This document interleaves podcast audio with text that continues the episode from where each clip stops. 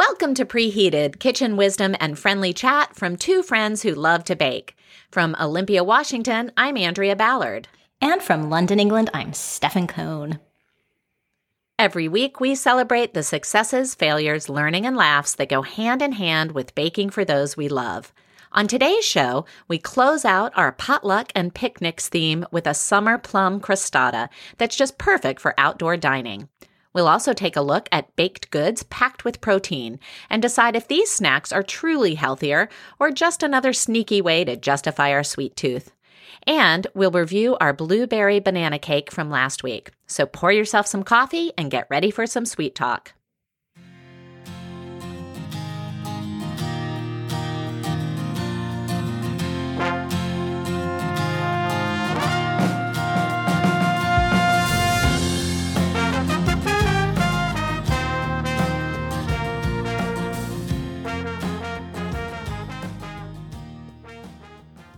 Andrea, it's really hard to believe, but it is the end of August, and something that uh, we're getting used to here in my family uh, is that school is starting much earlier than it does in Seattle. And so this this week, the week of August 28th, my kids are headed back to school.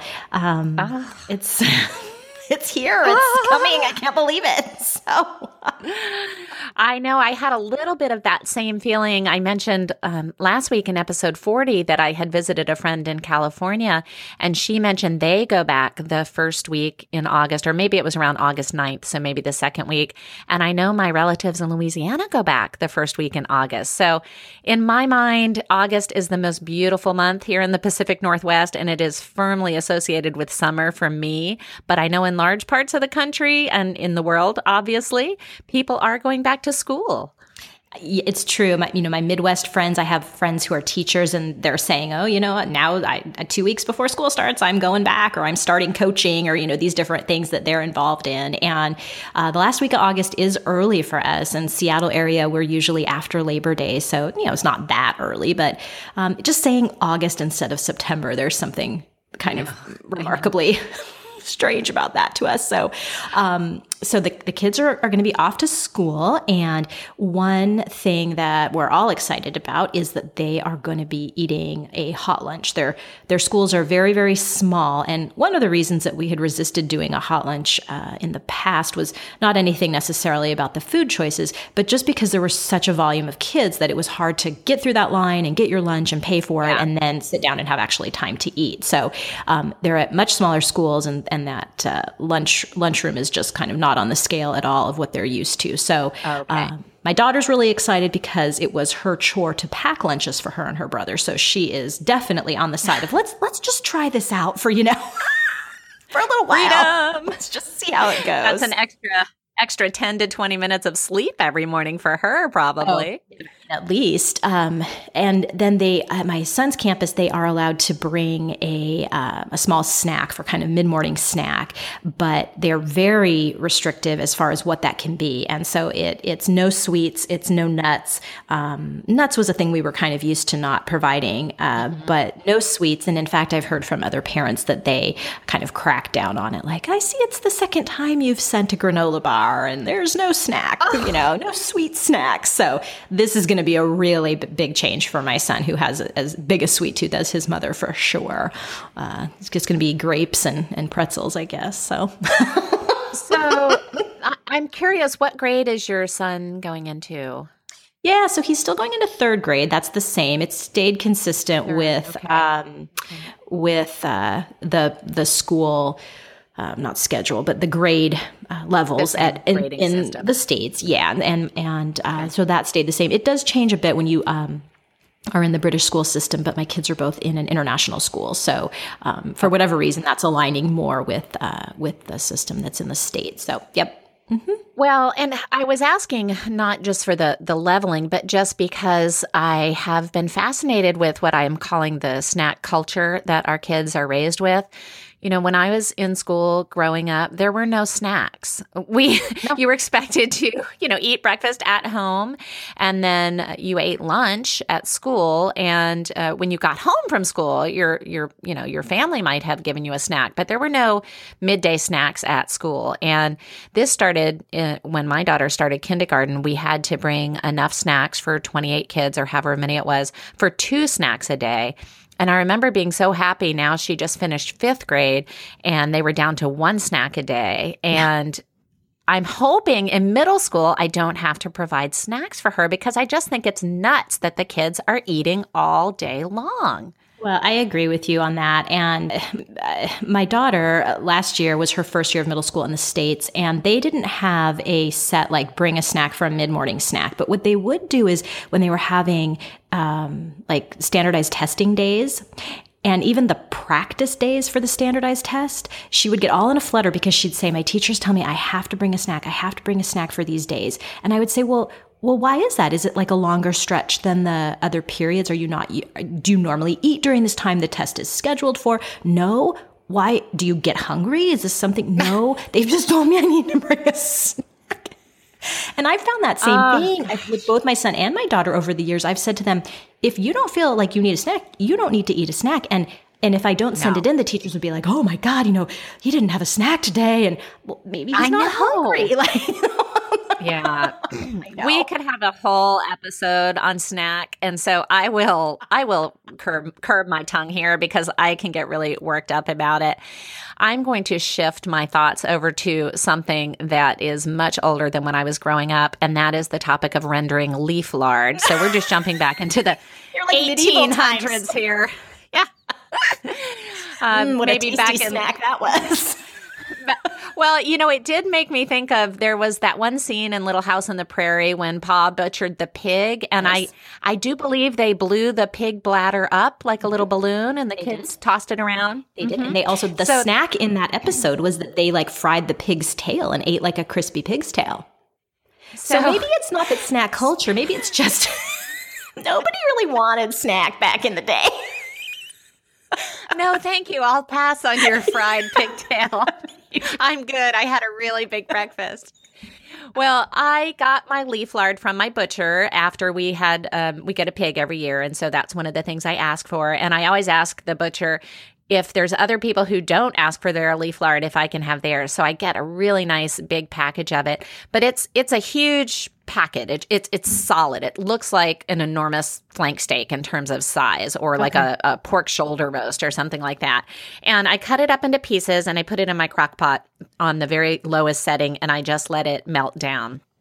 And I had posted this on my personal Facebook page. So anyone listening who is a friend of mine probably already saw this. But I have to say, the day that I did it, my entire house just reeked of uh, pork. and, you know, once you're in that smell, you sort of forget about it. Mm-hmm. It's not until you kind of mm-hmm. leave the house and come back in.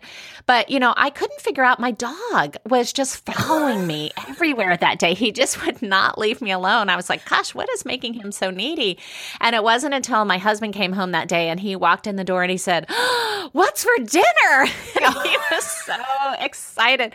You know, and of course I was like, Oh, I don't know, the salad. And uh, he was like, No, no, I smell something. I go, Oh, that's my leaf lard. Oh, right. And yeah. Mm-hmm. So that's what I use for my pies. And you can buy it online on Etsy and you don't have to render it yourself if the idea just completely um, sort of repulses you or you don't want your house to smell like pork fat for a day. So, is this a quantity that sees you through until next time this year, or will you have to substitute or, or supplement rather? Yeah, it won't see me through a whole year, but it'll okay. it'll last a good while. Okay. Yeah, yeah. I got a big glass jar. I think the um the quart size. I got a big quart size full. So and starting I'm, I'm with stocked like, up well. Like poundage wise, what what did you start with to get a? Well, my crock pot was full, so I'm, oh, okay. I'm not good at estimating weights. But I I took this enormous piece of fat and and chopped it into cubes, and then it it filled my crock pot. So it was a lot. And then once it, once it was rendered down, you know, you strain it through a cheesecloth to get rid of all the impurities. And what was left behind, I think, is kind of the equivalent of the pigtail from Little House on the Prairie. I think it was almost like cracklins or, or hmm, the, okay. the pig skin. And so I gave that to my dog and he really did appreciate it. And he, I think he felt like all of his waiting and, and hovering over me was well worth it. It's so worth it. Oh, it paid off for him. What a nice little treat. Oh, yum. Yeah. Well, fill us in as that leaf lard, you know, you're, it's pie making time is, is, is coming and you've got that fresh la- lard now. So absolutely. Yes. Well, we are going to talk about our blueberry banana cake from the kitchen uh, from last week. And um, this was, I had said last episode in episode 40, this was really reminding me of kind of a classic snack cake and something that was great to take to a potluck. It's not, um, uh, you know, something that, that uh, starts looking poorly when you are cutting into it. You can cut bunches of sizes, whatever people have a taste for. Um, Andrea, how did this one go for you? This one turned out really well for me in the cake aspect.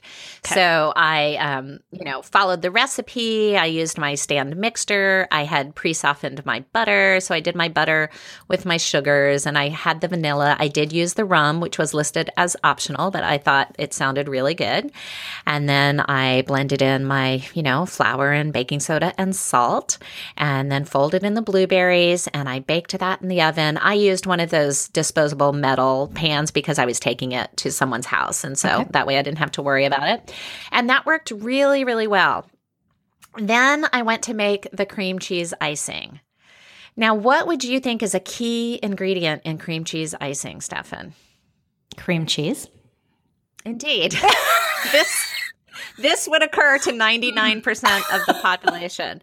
Um one, you know, last week in episode 40 we talked about our personalities and one aspect of my personality, uh some might call it a flaw, is that once I have something, well, once I have an idea in my head, even with when presented with evidence that that should directly point out to me that I'm wrong, I dismiss that. So, for example, for some reason, when I uploaded the ingredients on this particular cake, the cream cheese didn't come through. And so when I went shopping for it, I didn't buy any cream cheese. Now, meanwhile, you do the work behind the scenes on our show sheets, and I noticed you had added in this nice sentence about, you know, uh, with cream cheese, which is one of our favorite things. And I remember thinking to myself, huh, I wonder why she's saying that. Instead of, uh oh, I forgot the cream cheese. So I have the cake in the freezer, which is what you're supposed to do to cool it down quickly so you can ice it. I go to start to make the icing and I was using the app on my phone and I thought this this isn't setting up right because it was just a little bit of butter and then all this powdered sugar and I thought something's wrong. So I went to my computer, I printed out the recipe and lo and behold, I needed a block of cream cheese. So I completely panicked and thought, what on earth am I going to do? Um, I looked in my refrigerator, and the closest thing I had, because of course, at this point, I'm about 30 minutes from where I need to be Uh-huh. at the party Yeah, with course. the promised cake. The closest thing in my refrigerator was sour cream. So Okay. instead of eight ounces of cream cheese, I used a container of sour cream. And it wasn't as good as the cream cheese frosting would have been, I'm convinced. But in a pinch, it did work. It was more of like a drizzle frosting than, you know, a spread frosting. Well, Andrea, I had similar issues with the frosting, although I did remember the cream cheese. um, Really? So, How shocking. so- but in a different way. So I cannot find yet block cream cheese. I cannot find it. Oh. Um, I have read British recipes. They call for block cream cheese. I looked on a couple different websites. I looked on the Amazon UK site. They sell something called soft cheese, which is, you know, like Philly cream cheese. It's like like that spreadable or whipped version of cream cheese. Oh, and for something like, you know, like a bagel or something like that, it works just fine. And so I just had to hold my breath and hope it would work here as well. And it taste wise, it was fine, but it was just much too liquidy. And so mine was more of a drizzle, like you said, um, Okay. as opposed to kind of that thicker, um, you know, delicious cream cheese frosting. And so I really need to get to the bottom of that because I love a cream cheese frosting, and I I can't even if I would have Well, added listeners, more. if you Yeah, if you know of what um, Stefan can use to replace a and block I thought, of cream well, like cheese, I- mascarpone or mascarpone, but that's not the flavor. Like you really want that tang of the cream cheese. And again, it wasn't a flavor issue; it was a texture. This soft cheese was just too runny. So yeah, I'm I'm in desperate need of knowing.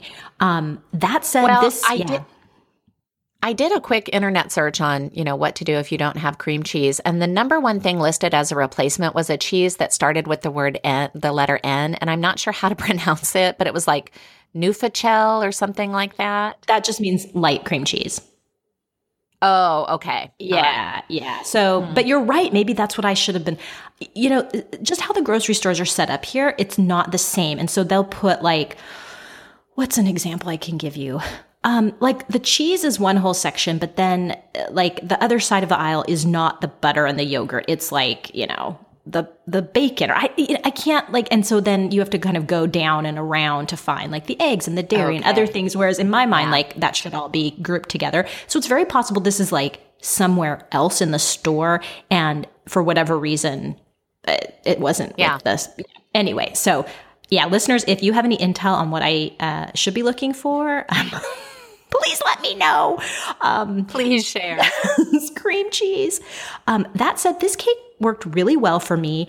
Um, taste wise, it turned out beautifully. I had some quibbles with some of the steps she had us do along the way. Um, the main one being that you bake this cake in a 9 by 13, but then she wants you to do a parchment layer. Um, I'm really used to doing parchment layers for cakes, for loaf cakes, for round cakes.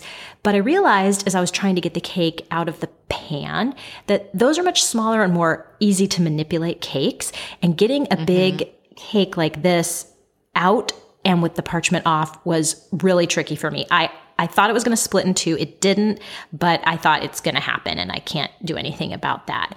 Um, so in the future, I would probably just grease my pan and not use the parchment. I didn't see that it added anything but some frustration here.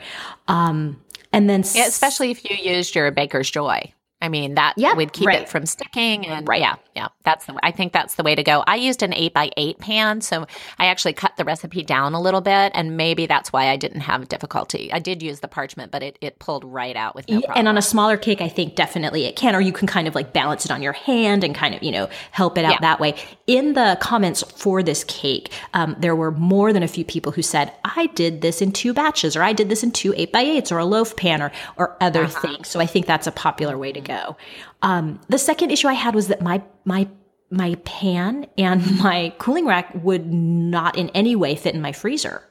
And so I had to do some rearranging as well. um, I just I just said I think this is a time thing. I don't think this is trying to affect anything other than um, you know speeding up the the cooling rate so that you can go ahead and get frosting on this. Um, and so I just did it on the on the counter, let it cool down, and it, it was fine. Um, but also in the comments section, someone had said um, I'm a little concerned that I'm melting everything in my freezer when I put this hot cake in there. So maybe just do be aware if you have something kind of precious or special, don't put it right next to your hot cake. I don't know. Yeah, I don't know. Anyway, you did it and it worked fine and it did what it was supposed to, which was cool down the cake. It did. And I, I had to because I was taking it somewhere. I had to rearrange my freezer and it was still a little bit warm. So 30 minutes in the freezer did not cool it completely. Okay. Um, and but but since my frosting was a drizzle anyway, it poured on top and then it drizzled down the sides and then it did just kind of pool along the edges. But Yep. I thought that was okay. Yeah. Um, everyone liked it. Everyone had one piece, and then both my husband and uh, there was like a nine year old child um, went back for a second piece. And you know, my husband doesn't usually like sweets, so that was a big hit. And he made the comment that it was just so moist, and I think that was the bananas in it. And then it was really cute when I was packing up to go home. The um, parents had said, "Oh, take the rest of your cake. We won't eat it. Take it with you." So I said, "Okay." And I was packing my stuff up, and that nine year old sidled up next to me, and she said, "Hey, how about you leave that cake?" I said, I, I said, uh, absolutely. I said, it'll be our little secret. Of course, here I am telling everyone.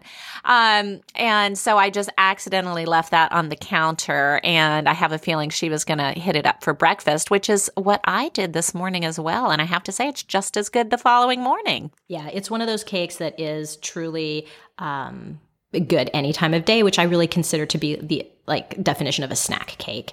Um, my family yes. loved it as well. Uh, everybody said that you know it's so moist. It had such a really deep banana-y flavor, and um, I used rum as well. One of the um, funny comments in the recipe. Um, someone said, "Well, the rum is optional," and the comment back was, "I never make banana cake without rum." okay. Um, okay. Very exciting that hard alcohol is just sold in the grocery store here. So I just bought the rum right alongside the milk for my babies and had no problem. just there you go. No, no judgment. No judgment. Um, and you know, as we were eating it the first time, the first serving, um, we were wondering, are the blueberries really necessary? Like, I think on its own, it might work as a really good banana cake. Uh, my blueberries all fell to the bottom in this cake, and I think how you remedy that in the future is you toss them with a little bit of flour, and that kind of helps them hold up in the batter. Now, that was my first reaction, but then on subsequent eatings, I thought, no, I think the blueberries add a little bit of a tang, which I'm enjoying, and I kind of like that they're at the bottom because it gives that kind of an upside downish. Um, I like the layering actually. So yes, you know, I, I agree with that hundred percent. I like the way the blueberries fell because I thought it almost added like a stripe, and I thought it was mm-hmm. really pretty. Yep. And I also feel like the blueberries keep this from just being a loaf of banana nut bread sans nuts, you know. so it, yeah. it was it made it different enough to to really distinguish it. And I I like those blueberries. I think you could use another berry as well, you know, if you wanted to use blackberries or raspberries. I think any any type of berry would work in this recipe. Yeah, so this was a great cake. This was from the kitchen K I T N.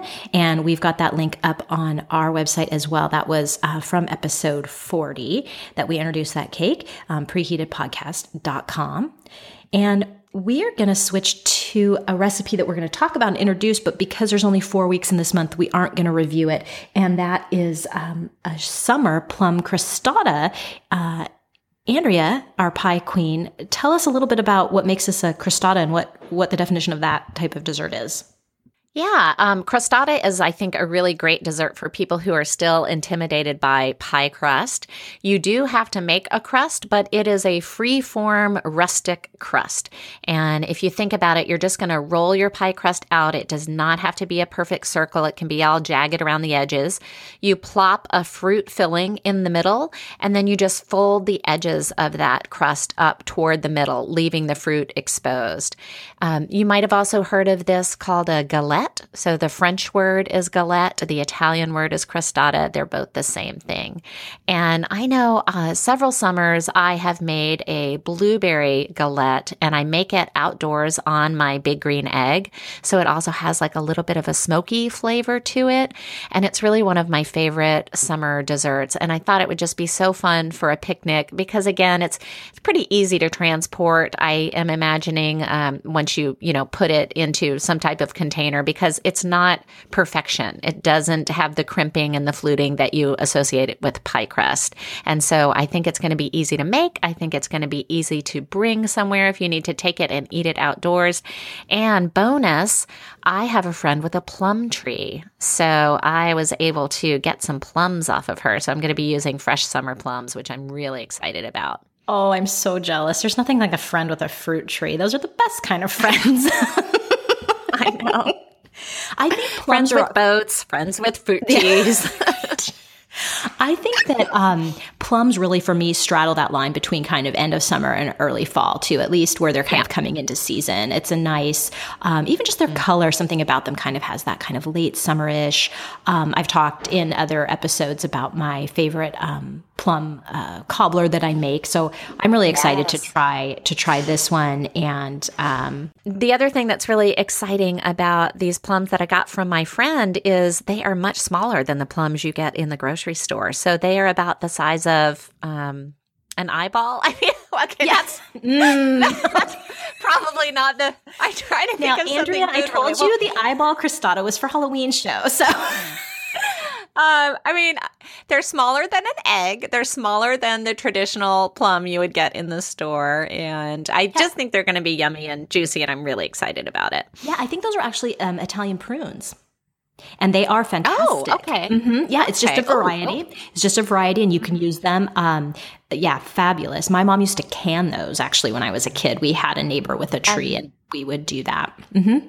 Okay, that's what my friend was planning. She had this huge bowl on her kitchen table, and she said, Oh, thank goodness her mother is coming to visit next week. And she said she's going to put her mom to work canning all of that. And I said, Oh, do you think I could have a few extra just to make this crostata? And she was like, Have at it. My mother will thank you. So, oh, yeah. Um, I'll post a picture. Happy. Okay. Mm, love it.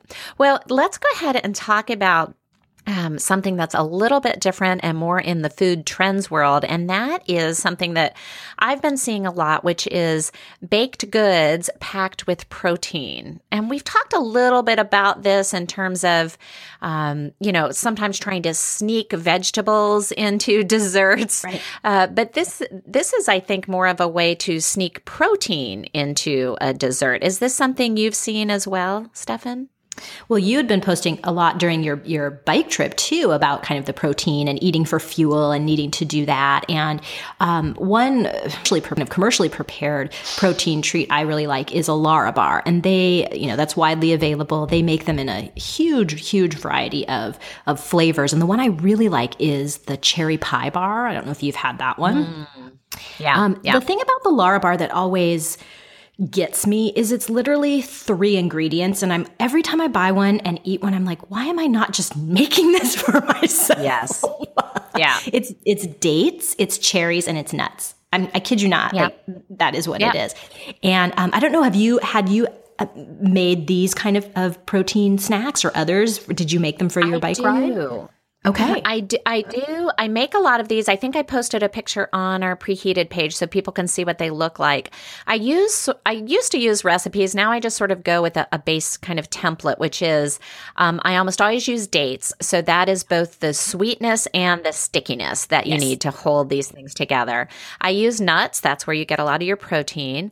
I use coconut because I love coconut. And, um, again, it, it, I use unsweetened coconut, but you could use sweetened coconut and then just adjust your sugar accordingly. I typically melt some coconut oil and add it in. And again, that'll help things kind of stick together when you're rolling them and making balls. And then you add in all of those kind of fun things. So, like chia seeds, flax seeds, you can do cocoa powder, you could do chocolate chips, you could do oatmeal. I mean, you really can experiment. So, I did make a couple of really big batches for my bike trip. And my favorite one that I made was a pistachio coconut cherry. So I used, oh, you know, yeah. a cup of dried cherries. That was sort of my sticky fruit. So instead of using dates, I used dried cherries. I used a cup of coconuts and I used a cup of pistachio, whirred that all around in the food processor. And then I had melted some coconut oil and I started adding that in just until they were sticky enough to stick together. Now, the tricky thing about this is since I use the coconut oil, guess what happens when these are exposed to heat. Do they melt? they melt. Oh, no. So, you know, here I am trying to save money and not buy all of these pre-packaged goods. But, you know, one of the things about those pre-packaged goods is I think they've figured out a lot of um, ways to make them shelf stable. And mine are definitely not shelf stable. So they were still good, but they were kind of um, unappetizing to look at. You were, you were more just sort of squeezing them out of the bag into your mouth as opposed to, you know, picking up a little bite and popping it in your mouth. But they still tasted good. Um, the other thing that I had bought for my bike trip, um, because I, I, really wasn't sure about making these, was there's several lines of cookies that are called, you know, protein packed cookies. And I thought this was kind of interesting. Um, they were really good. My husband especially loved the peanut butter ones. At a certain point, I thought to myself, you know, I wonder if regular peanut butter cookies have just as much protein as these, you know, $2 for each cookie protein right, packed. Right. It's just a matter of um, branding. Yeah. Mm-hmm. I think so, but you know, when I looked it up and I compared the recipes, what a lot of these ones you purchase in the store do is they they clearly must be adding protein powder, which is mm-hmm. something you could do mm-hmm. at home if you replicated it. But most normal peanut butter recipes don't have that in there. So, um, you know, your peanut butter has protein. Um, of course, you know, if you're adding in, let's see, some egg, you might have a little bit of protein there, but you're not going to get anywhere near to the like 10 grams of protein or 14 grams of protein in in a cookie that you would if you just made them them at home. So I do think those are good. Um, I don't think you should fool yourself and think that just because it's got a lot of protein in it, you could eat, you know, 12 of them. It's still got a lot of calories and it still is a sweet, you know, it still has a lot of sugar in it. So just something to keep an eye on if you're trying all of these protein goodies. Um, a lot of times they will have a similar calorie and sugar content as let's say a snickers bar so right. be aware yeah and um, you know one thing, do you know about PB2? It's a powdered peanut butter Yes, I've used that and I really like it. Yeah, and I I often put that in smoothies for my kids because it's just a good hit of peanut butter and it's another just kind of um, you know added protein. Now um, you do kind of have to say, well, you know, one healthy thing about peanut butter is the peanut oil and the nut oil, and so you're you're extracting that, so you're you're losing some of the health benefits of that oil, but um, it's another way to get good uh, protein in. And I know I know there's just huge swaths of Pinterest devoted to how to put that in cookies or other baked baked goods. And yes. So I was actually just at a cocktail reception last night and um, it was just um, very casual. But the woman who was hosting it, she had um, chocolate dipped dates and then she had filled them with some crushed pistachios. And I just thought, well, that's just kind of a deconstructed, mm. or I don't know, you know, um, that's all the ingredients. It was really good. I talked to her briefly about it and, you know, it was pretty easy. She just, she just dipped it into the melted chocolate, sprinkled it with with some of the nuts. That would be hard to do like on your bike trip or something obviously you've got some some chocolate there um, to mess with with your fingers but um, i did follow proper potluck etiquette and i just had uh, you know i just ch- chose the one that i wanted and picked touched only right. that and then put it on my napkin and didn't lick my that fingers and go back for more yeah, I just thought, you know, this is super I, simple. And yeah, yeah I love, I love so. dates. I have learned that my husband does not like dates. So as I was making these energy bites and getting ready, he would try and he'd be like, I don't know, there's something about this one that's there's that weird flavor again. And every time he said that, it was one that had dates in it. It's the dates. And so It was it was really funny. He um, popped into the outdoor store right before we left on our trip, and he bought. Um, you know, we're buying snacks for 15 days of bike riding, and so you know he bought maybe a either a 12 pack or a 24 pack of this one particular. I think it was a blueberry pie, and it might have been a Laura. It might have been another yeah, brand, but it was familiar. a blueberry pie. Mm-hmm. Mm-hmm. And he was so excited about it. And we're here, we are, our first day on our trip, and he takes a bite and he went, ugh. And I was like, what? And he goes, it has that weird taste again. I said, well, read, read me the ingredients. And he flips the wrapper over, and the very first ingredient is date paste. Yeah. that I sounds said, like a Larabar. I think that's their calling yep. card. Yep. I think so. I said, sorry, honey. And he was like, oh, guess what you're going to be eating on this trip? well, like, you're great. intimately familiar with that now. Oh my uh, gosh. Yeah. Yeah. So, listeners, if you guys like to make these energy bites, we would love to hear any of your recipes. I posted a few on our Facebook page. I put the coconut lime energy bites up there. That's a really fun one for summer, and it uses up lime, lime zest, which I think adds a, a little zing to things and, and taste really different than what you get at the grocery store if you're buying energy bars. So, try it out and let us know what you think. Love that.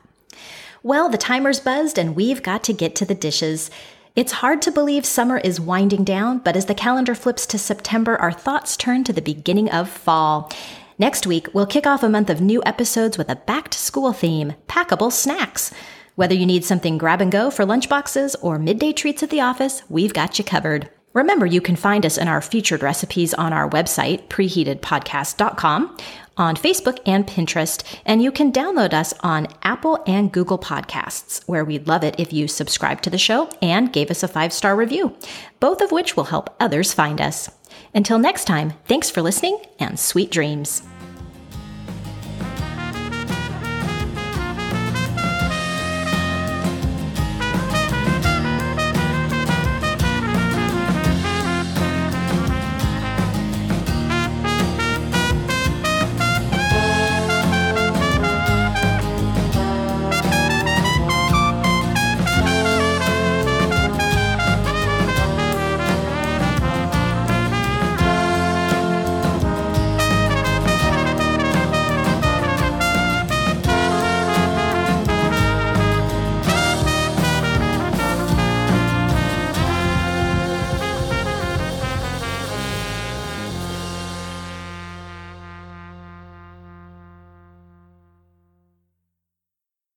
Preheated is written, performed, and edited by Stefan Cohn and Andrea Ballard in association with 24th Floor Productions.